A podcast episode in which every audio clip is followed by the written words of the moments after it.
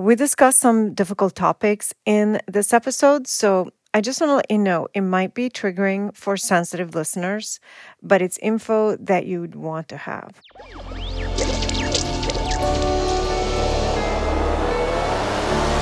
Electrocast. I lost my confidence. I lost I lost everything. But it happened relatively gradually.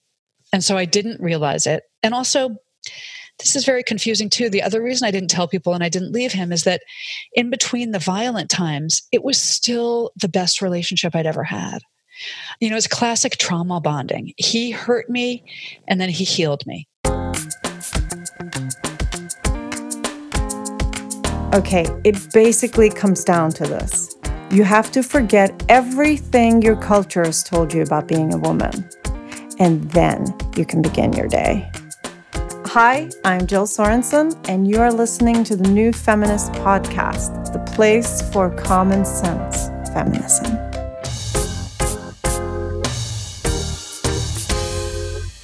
One in three women will become a victim of an abusive relationship Domestic violence can happen to anybody. A lot of people wonder if a man hits you, well, why don't you just leave? Well, today's guest knows something about that. My friend, author, and expert on domestic violence, Leslie Morgan Steiner, she had it all. She graduated at Harvard, had a top job at 17 Magazine in New York City, and had unlimited possibilities ahead until she fell in love with the wrong person. She survived the terrifying relationship with her life barely intact and wrote a New York Times bestseller about it. Her book, Crazy Love, takes you inside the violent, devastating world of abusive love. The title of her popular TED Talk sums it up perfectly From the Ivy League to a gun at my head. I caught up with Leslie and we started from the beginning. This interview was recorded during the lockdown and it is fuzzy in some places, but I, I didn't want to re record it because Leslie's story is so riveting. So, Leslie, if you can start by telling us about your childhood, like where did you grow up? Uh, what did you want to become? Uh, what were your parents' relationship like? Take us through quickly your childhood. so I grew up in Washington D.C my father was a lawyer and my mother was a teacher. And I grew up in a wonderfully crazy family where what really mattered to my parents was education, um, sports, particularly competitive sports, um, and animals. we had we had like snakes and skunks and cats and turtles like my mom really really loved animals and i loved oh. my mom very much Oh. My mom was a huge influence on my life. And the only thing that was really complicated about my childhood is that my mother was an alcoholic. Um, oh. She was an active daily drinker and she she got drunk really kind of every day. So I grew up with this idea that that intimacy was complicated, that you could love somebody and rely on them, but then have them have a really dramatic personality change every day. And I also grew up with the idea that you had families had to hide secrets from the outside world because my mother was so respected in our community. She had gone to Radcliffe. She was a very beautiful, accomplished, intelligent, brilliant even woman. She ran our local PTA, you know, she just she did everything. And it was very important to her and to our family that we hide her alcoholism from the outside world. So I grew up thinking that that was normal. I didn't have any violence in my life, and it never occurred to me that any man on the planet would ever want to hurt me. I really loved boys. I was close to my father and my brother, and I had, I was just one of those little girls who had a million boyfriends from the time I was in first grade. I just, I always had, a, I just liked boys a lot. They were my friends, and then they, I was just very comfortable around them. And I was like, besides that, I was sort of like a shy, nerdy, goody two shoes kind of kid who followed all the rules and um, wanted to help everybody.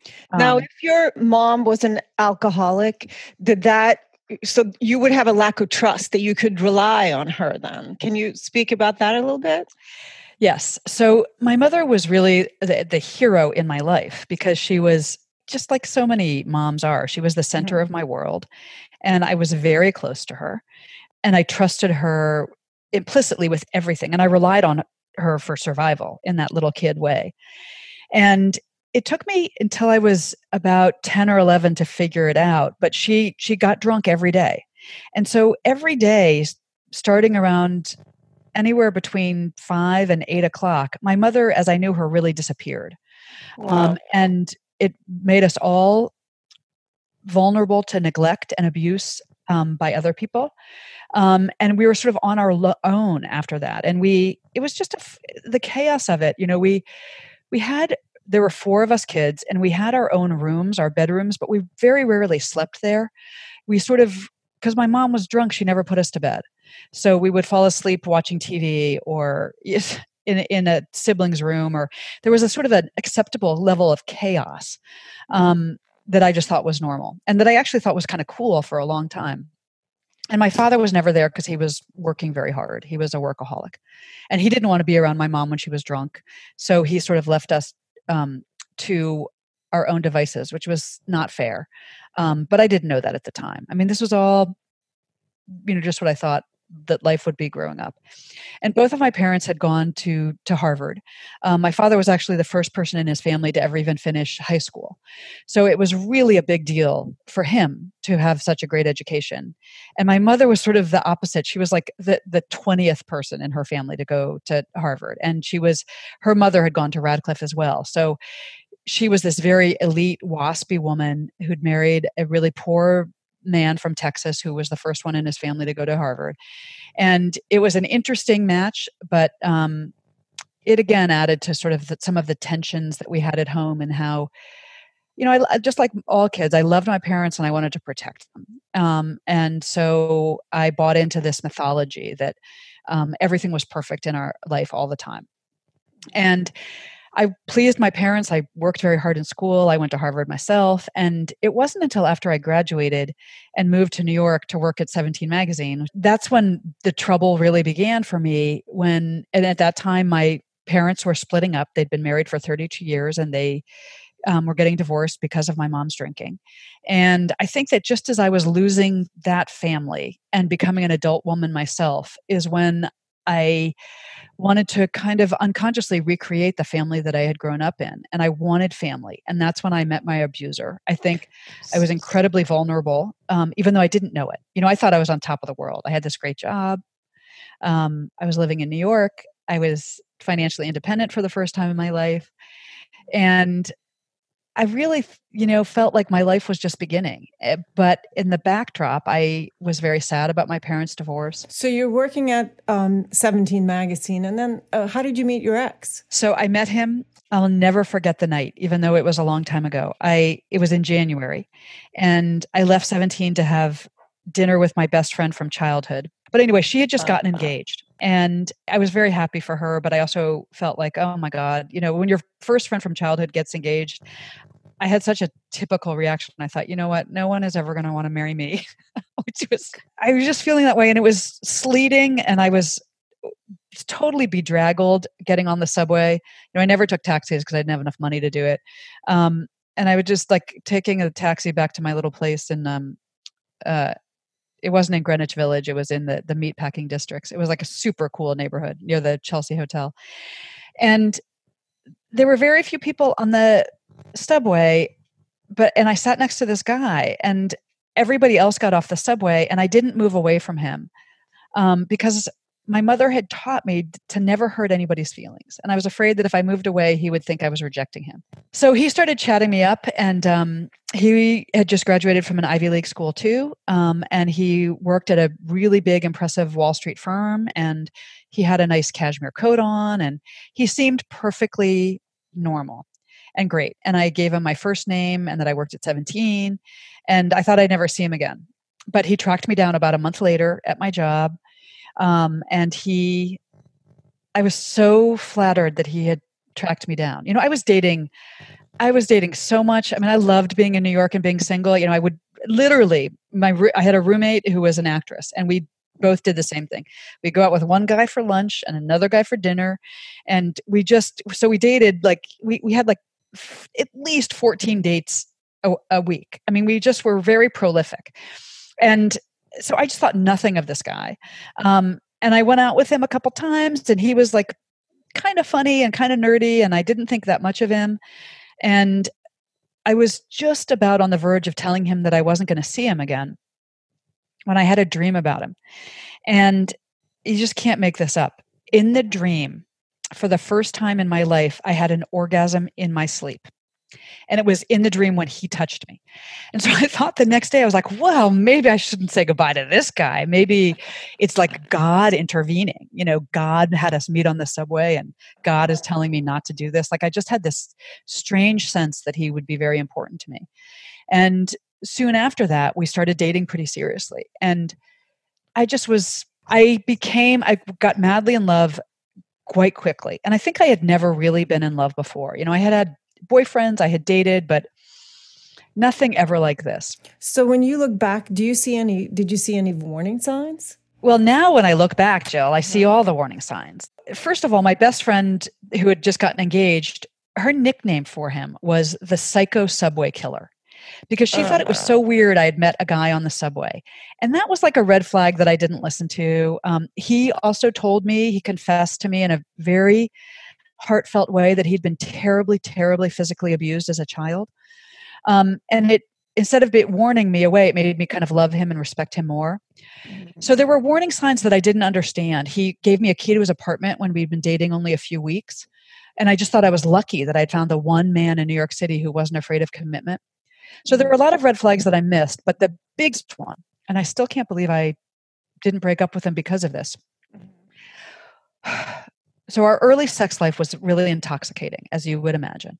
Um, and one night, he strangled me during sex, and he climaxed from strangling me. And I mean, Jill, I was really innocent. I had never, I, I was very vanilla in my sexual tastes and proclivities and experience, and I, nothing like this had ever happened to me before. And I threw up afterward. Oh my God. But what, what did you say? I mean, what, what did he say? He actually did say something. As he was strangling me, he looked me full in the face and he said, I own you. and I mean, denial is a really powerful force. I didn't. What did you feel? I felt like he was going to kill me. I mean, I felt like I, I, I just had no idea. But I, he fell asleep right afterwards. And i just i didn't i didn't trust myself. I didn't trust my instincts. And i i just sort of thought well you know like okay maybe that was a little kinky and maybe he likes that. Um and trust my instincts. And i and i never talked to him about it. I never told him not to do it again but he never did it again. Um, but what did he think what did he say when you threw up? I mean i, I know it sounds unbelievable Mm-hmm. It sounds unbelievable to me to tell you this story, but it's the truth. I didn't tell him. He didn't notice. I didn't mention it to him. I never told anybody that story. And there were, looking back, there were many things like that big things and little things. Like what else? Well, I remember once. So, you know, I worked at 17. I had no money. So I, I dressed, I like raided the fashion closet there and I, I was like a master at putting together great looking but really cheap outfits. And one of my favorites was to wear a really short skirt with one of my dad's old um, like tweed uh, lawyer jackets, you know, and I roll up the sleeves. I mean, I looked really cool, but it was like a free outfit. And I mm-hmm. remember putting it on one night and um, Connor saying, you know, if you wear a skirt that short, people are just going to think you're a slut. And he said it like with a real edge you know, I worked at a, ma- a fashion magazine. Like you're expected to have a little bit of sass. And I remember thinking, God, that's just so weird that he says that. Um, so there were things like that. There were moments like that where it was frightening. But this is the thing that I think people don't understand about abuse is that, first of all, they don't ever hit you on the first date. He had not, he didn't hit me. He didn't, he wasn't angry he didn't have any of these like things that you think of as domestic violence or abuse. And interspersed with all the weird comments about my skirt and strangling me during sex and all these other things, it was so wonderful to be with him. And I don't mean like. So you uh, compartmentalized strangling? You decided, you just decided, like, I'm, I'm not going to focus on it. It also seemed irrelevant compared to how close we were and how much he trusted me and how much I trusted him and how we felt like little kids together. I mean, it just felt, it was magic being with him. We laughed all the time. I felt like I could tell him anything. I told, I didn't even need to tell him things. He could see right into me and know what my biggest dreams and biggest fears were. He I'd never felt so understood by another person in my life. He understood me more than my own sisters and my mother and that best friend from childhood. I, I just there was no separation between the two of us. We were so, so close. I almost felt like God, he could do anything and I wouldn't leave him. So so what was the timeline from the time when you first met him uh, until the time he verbally or physically abused you? Uh, about six months. Mm-hmm. And I loved everything about him. He was the smartest man I'd ever known. He was really funny. He was really self deprecating and he worshiped me. He told me all the time that I was the most beautiful girl he'd ever dated, that he loved that I was so smart, that I had gone to Harvard, that I was eh, trying to help teenage girls at 17 magazine. Like he just he he loved me. Did any of your friends like him? It just didn't make any difference to me. Um, my family did not like him. My mother didn't like him, but you know what, Jill? She had never liked any boy or man I'd ever dated, so it didn't mean anything to me. And my parents were going through this divorce, so they were very distracted with their own life. And my little sister, who who I was very close to, she was seven years younger. She loved him, and I just felt like you know, it just it, all that matters is that I like him. So, what was the first time? I mean, one of the things that's confusing about abuse and an abuse timeline is how do you define the first time? Because abusers are not that dumb. They don't make it a really clear thing. They they test your limits and then they back off. So he tested my limits with the strangling. He by uh, with the comments he was making. I remember once he um a boy who I had known from college called me just to see how I was doing. And Connor was so jealous that he punched a wall in our we had moved in with each other at this point and he said you know you're really lucky that i didn't punch you.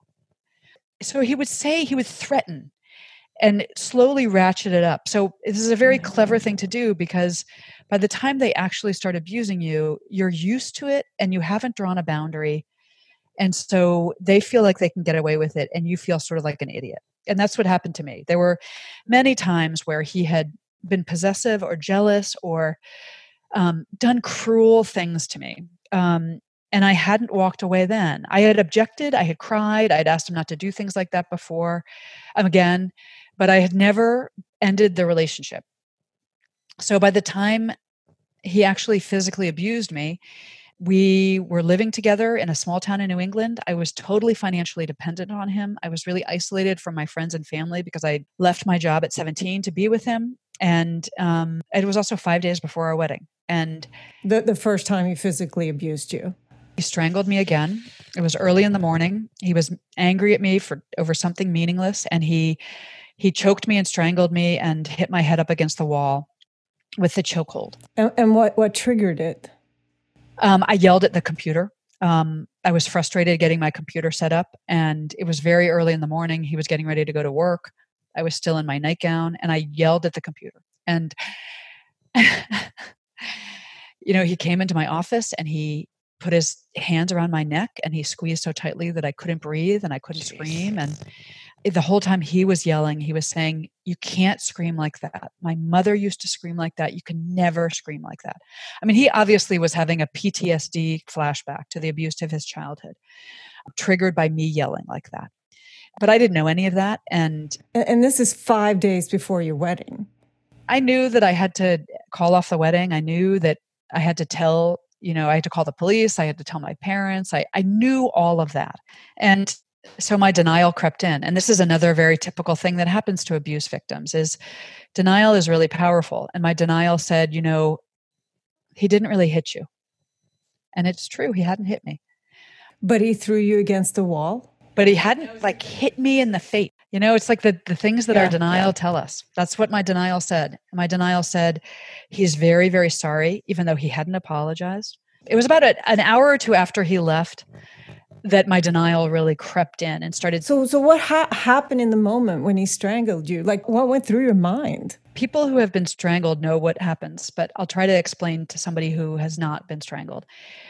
So, it what it was really terrifying about it is that you can't breathe and you can't talk, and so it's as if the entire world stops. It is. It's it's a terrifying thing, and it was like a monster and not the man who I loved was doing it to me. And he was completely out of control. His face was red, his eyes were red. He was gone. Mm-hmm. And when it was over, I was just relieved that I could breathe again. I was relieved that I was alive.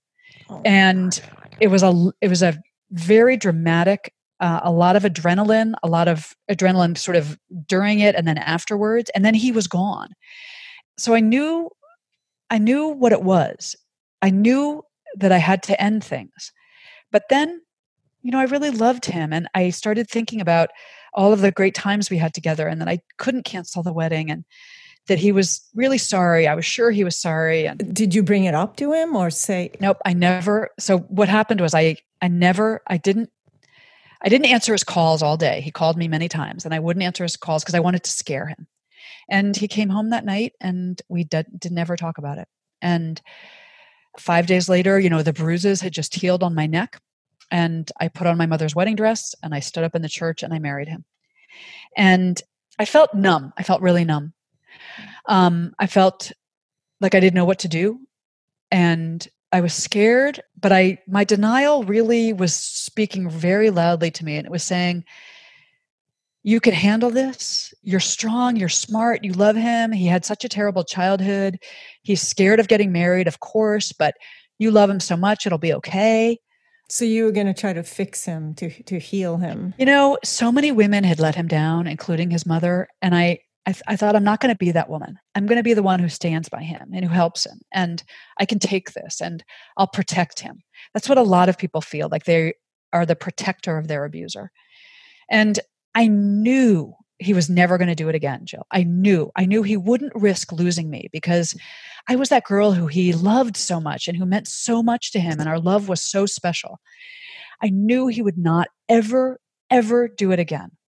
And at that time, you had no information about domestic violence, that it always increases over time? You had asked me right at that moment if I was a victim of, of domestic violence, I would have just laughed. I would have said, no, no, that that's not what this is. I didn't understand that that's what it was. And then he beat me twice more on our honeymoon. and oh, just just it was it was as a dam had broken. Yeah, he hit me in the face while I was driving. Um, he threw food at me.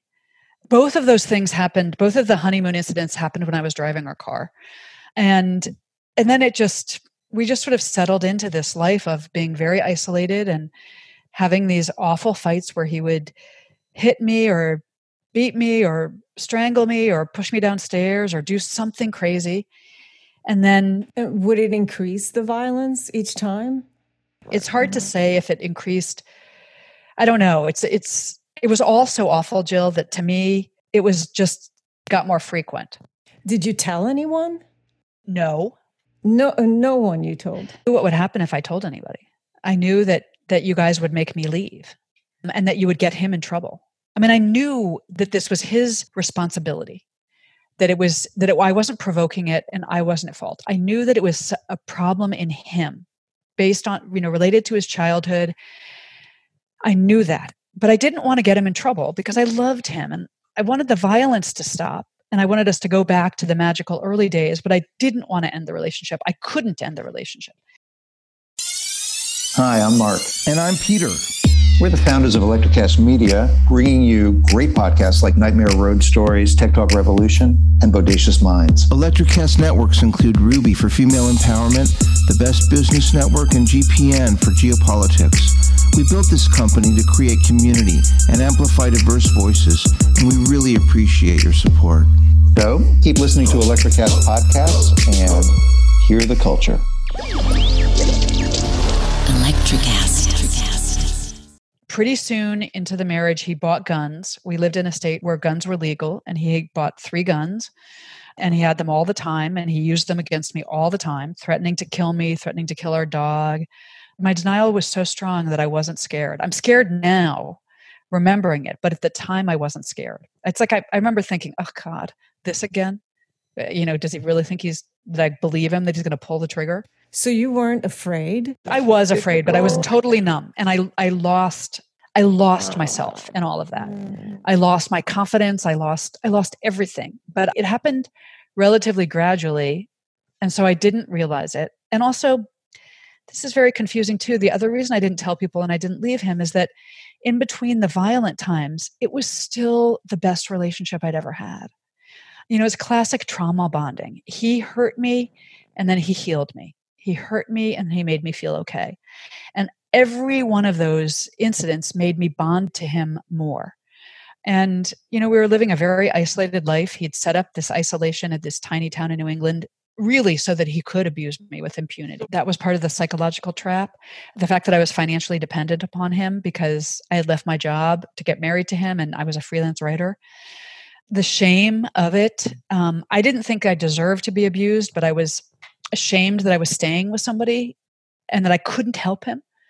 And so what ended up happening is that I didn't tell anybody, but two people guessed what was happening. And they confronted me about it very, very nicely, very gently, I would say, rather. And they told me that they, they noticed that something had changed in me. Someone from home or, someone from your new town? So it was, this is so strange. One was my best friend from college um, who was a very kind and wonderful woman. And the other one, strangely enough, was Connor's best friend from his new job. And this man, who was a little bit older, had gone to Harvard as well as I had, so we had that in common. And he he really he adored both of us, and in some ways that helped me very much because he wasn't demonizing Connor he didn't come to me and say, Hey, you know, I want to make a play for you, get rid of this loser guy. He came to me and said, I'm so worried about, about both of you, but I'm really worried about you because something has changed in you and I need to know that you're safe. I think he knew what was happening. I think perhaps he'd grown up in an abusive home or literally what this man said to me was, Leslie, do you know that your voice shakes when Connor's in the room? And when he leaves, it doesn't. And that's all he really needed to say. I, and he went on to say, I need to know you're safe. I'm worried about you. I'm worried about you both.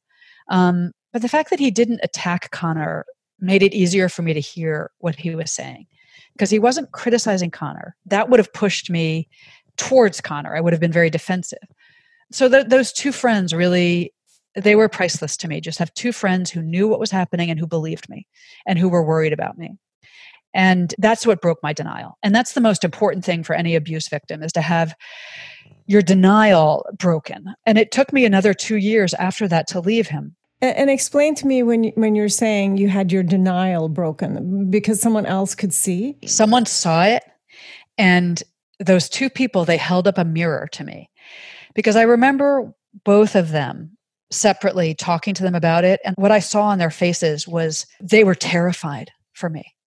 They were sad and they were scared. And to see friends who love you with that look on their face, it really got through to me. And I, I knew I wasn't fooling anybody. I wasn't fooling them if they had guessed.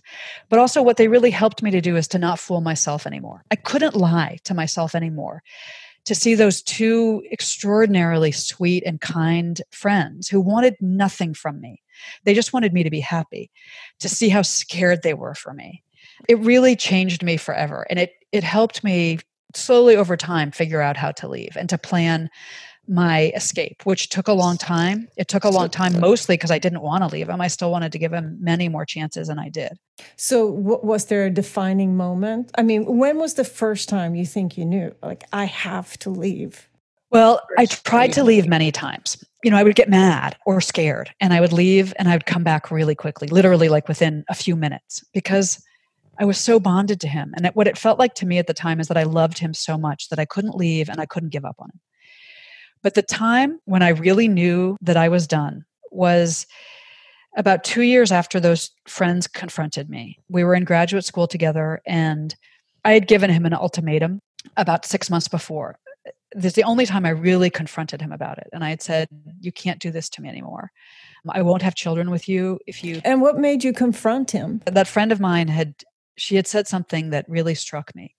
She had said to me, You know, you can't have children with him. And she's a pediatrician. I mean, she loves children so much. Ah. And she was right. And I knew it. I knew I couldn't have children with him. I couldn't do that to children and I couldn't do it to myself. And so that is what had gave me the courage to confront Connor. And he was so great. He apologized, he cried. He said, "You know, it's it's just because of what happened to me as a little kid. I don't want to hurt you. I just lose my temper and I'm so sorry and you're my family, you're my wife, you're the best thing that ever happened to me. I'll never do it again." And for 6 months he didn't. And then you could not protect yourself, but you could have compassion for someone you didn't know, like a child you didn't know. That's what happens to a lot of women actually. And it's what happened to me. And and also I wanted children so badly. It was like the only thing that I loved as much as Connor was the thought of becoming a mom myself. And that helped me to give him an ultimatum. And then then he broke it. it he went for 6 months without hurting me, which was a long time. But then one night he just um he lost his mind. He was angry at me because I had um, he wanted to cancel a trip that we were going on and I wanted to go. And I told him that I was going to go anyway. And it just triggered that defiance, triggered an incredibly vicious beating where he strangled me several times. He I was unconscious for most of it. He kicked me. He he and he had a black belt in karate and a black belt, a black sash in kung fu. He was a very strong and powerful guy. He barricaded me in our bedroom. He broke my favorite wedding picture over my head. I mean, he did a lot of awful things. And I knew that I was, if I survived, I mean, I thought he was going to kill me. And I knew that if I made it out, that I was going to leave him. I just, I, I knew it. I, I knew it. I didn't know how I was going to. And I didn't know what it would take to do it, but I knew I was going to. With well, you probably knew you would die. I knew that it was him or me, and I had to choose, and I couldn't have both. And the only reason I may I'm here today is that in that moment I chose me. And I it was awful. It was awful. The police came. There it was just a, a, a horrible. But the the police helped me. They were very kind to me and very matter of fact. I filed a restraining order. I broke the silence by telling all of my friends and family that night when I got home from the police station and filed filing the paperwork and i i just told everybody um, because i knew i needed their help. And that was it still took a long time to really leave and to divorce him and to get clear of him but i knew in the pit of my stomach that i could not be with him again. I, and i literally jill i couldn't be alone with him. I couldn't be in a room alone with him. I would start to hyperventilate and shake and i was so afraid of him and if even though it's been over 25 years since I've seen him, mm-hmm. if he walked into the room today, I would still start to shake. It's like fear like that is just, it gets in your bones. It made it impossible to reconcile with him, which was actually very helpful. It was sort of like I listened to my body. My body was like, you cannot be with this person. You can't be alone with him. You can't be in the same room with him. And I, I listened and I used that as a guide. And also, all of my friends and family were absolutely committed to making sure I never went back with him. And after you left, I mean, we hear that abusers get so much worse. They get the most dangerous after you have the courage to leave them. That's, I mean, that is true. It's statistically true that most abusers, um, you're leaving them, you're abandoning them, you're you having the guts to leave them really triggers them. And it did with Connor too. He stalked me for a couple of weeks. He cried and begged and pleaded with me to go back with him and i i just couldn't and wouldn't. And um, then almost like somebody flicked a switch. He let me go. He stopped pursuing me and and he actually he got involved with somebody else right away um, which was hard for me to deal with. It was very bracing but i had a lawyer at this point a divorce lawyer and the divorce lawyer very wisely said that's the best thing that could ever happen to you because now he's going to be focused on somebody else. And it was really sad for her uh, whoever she was. I don't know who she was but it was it gave me my freedom. So i was a, a real exception in that he somehow something in him let me f- be free. And it, it's very rare and i'm very lucky. One of the only reasons i can speak out now and be a domestic violence advocate and have written crazy love and my ted talk is because he let me go and because i didn't have children with him and i just wasn't bound by anything except psychological dependence at that point. Now, if you are in an abusive relationship and you realize this is not right, what are some steps you can take? The most important thing to do is to tell somebody who you trust and who will believe you. It's the most important thing because it will break down your denial by telling somebody. And it's the simplest thing that you can do. And it doesn't matter who it is. If it's your best friend or your boss or a coworker or your sister, it just doesn't matter. Tell somebody who is going to take your side in all this. And it also has to be somebody who is willing to keep this silent for a while because you might need a long time to safely plan your escape. But the most important thing to, is to tell somebody, even if you just call an anonymous hotline, you got to you got to break it that kind of illusion that things are okay and that it's going to somehow magically resolve itself. I also think it's very important to educate yourself about abuse. It's so easy to do now because there are so many really good websites and a lot of information about the warning signs and the red flags. I have them on my website. Any abuse agency is going to have those red flags. So learn about it because that too will break down your denial and help you be ready to go. It's also important to invest in yourself um, and your education or your earning capacity because you're going to have to take care of yourself.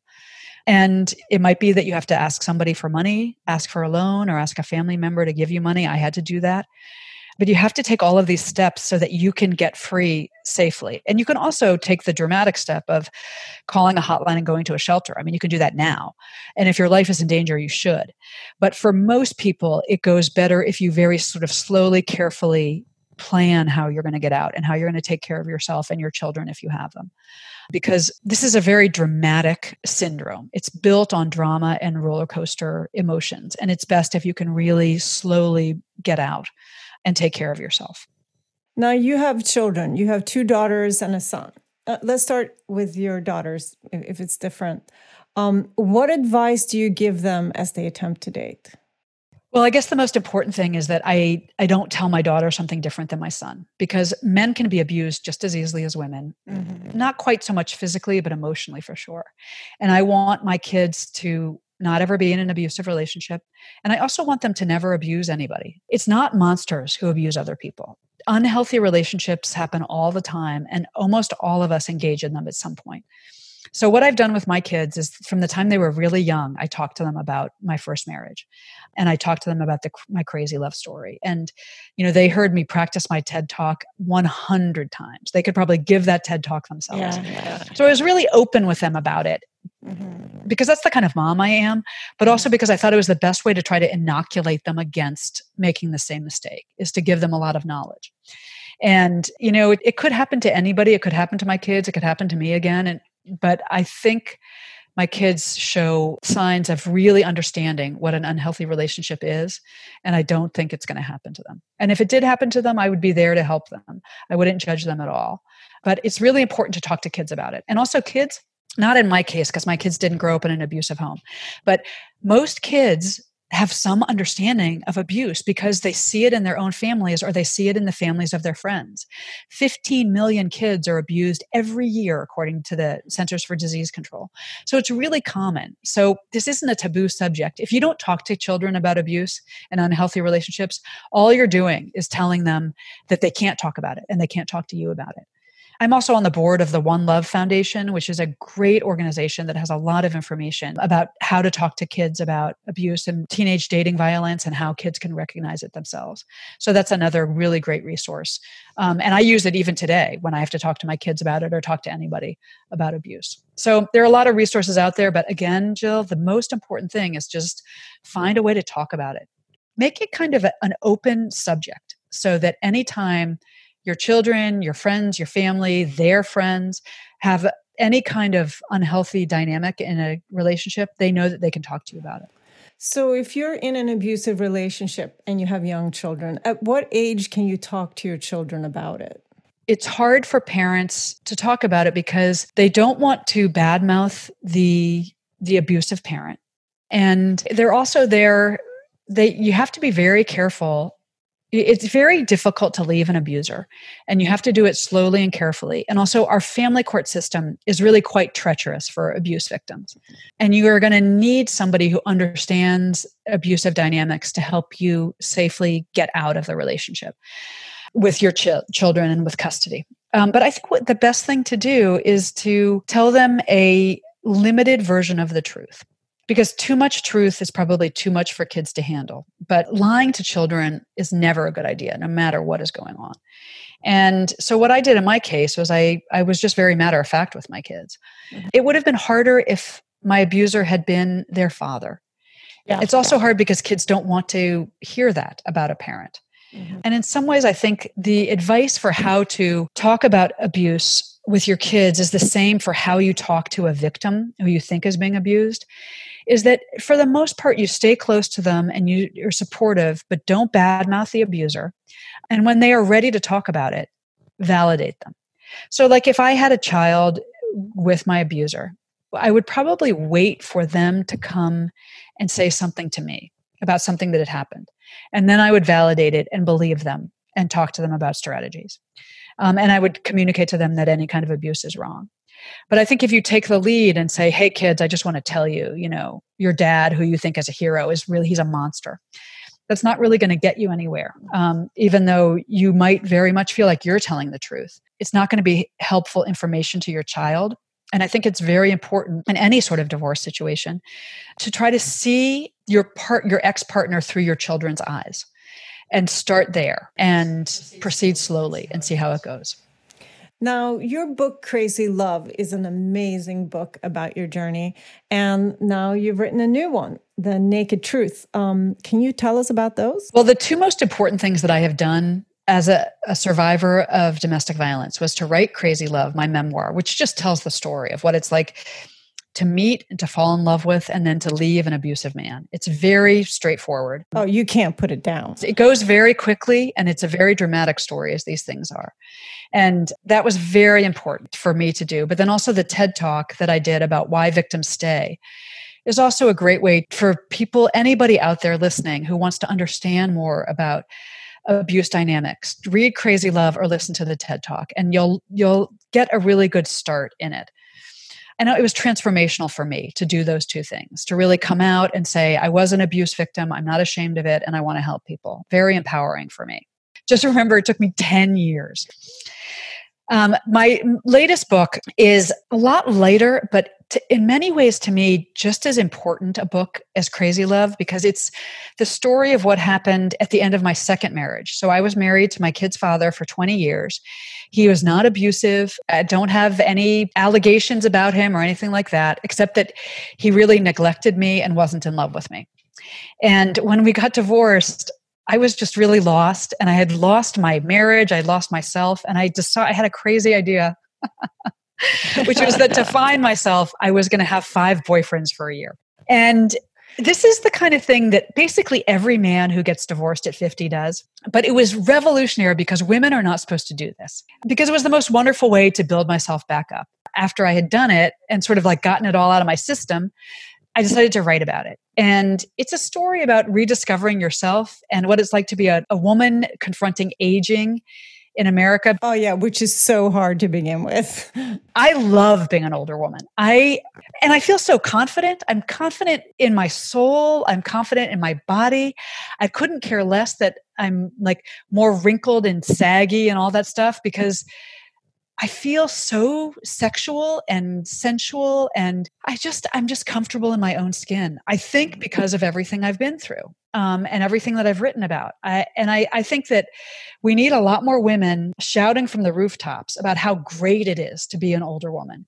Older women in our country, we're supposed to be invisible. We're not supposed to age. We're just supposed to go away. And I found that all of my five boyfriends, and the truth is there are many more than five, but I wrote about five of them. They, they by coincidence, they were all younger, and they made me feel so appreciated. So that's what the naked truth was about, and it was so much fun to live it and to write about it and to just in the way that crazy love is a very pro woman empowered woman's story survivor story the naked truth is too it's sort of like a sequel to it like because the real story of both books is getting in touch with yourself and eh, being your own best friend and your own champion and cheerleader. And I think it's a wonderful time to be a woman. It's a very exciting time, but you have to throw off a lot of stereotypes about what it is to be a woman and what it is to be a wife and your value as a woman, a wife, and mother. And both of those books, Crazy Love and The Naked Truth, were real journeys for me to to live and to write.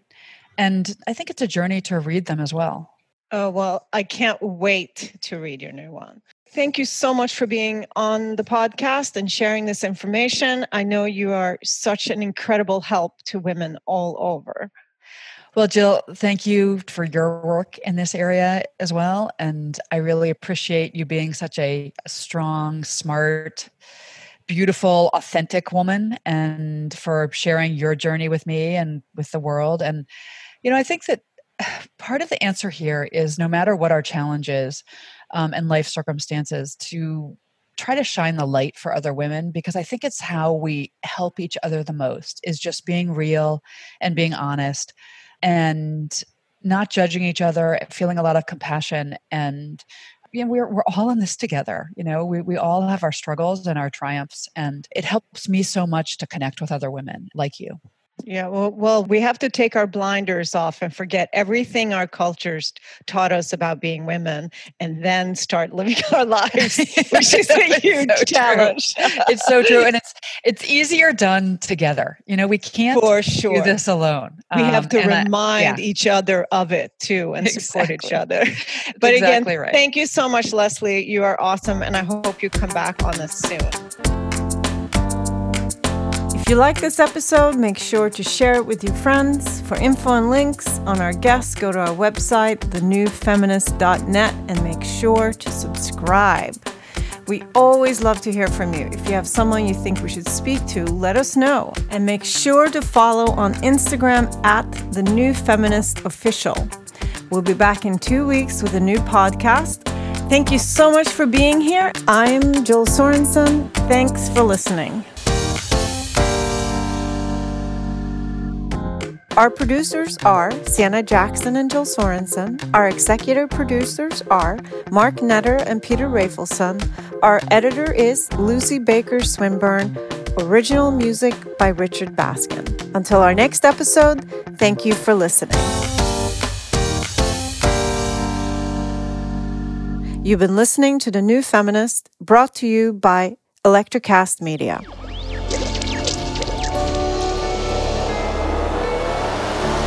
Electrocast. Hi, I'm Mark. And I'm Peter. We're the founders of Electrocast Media, bringing you great podcasts like Nightmare Road Stories, Tech Talk Revolution, and Bodacious Minds. Electrocast networks include Ruby for female empowerment, the Best Business Network, and GPN for geopolitics. We built this company to create community and amplify diverse voices, and we really appreciate your support. So keep listening to Electrocast podcasts and hear the culture. Electrocast.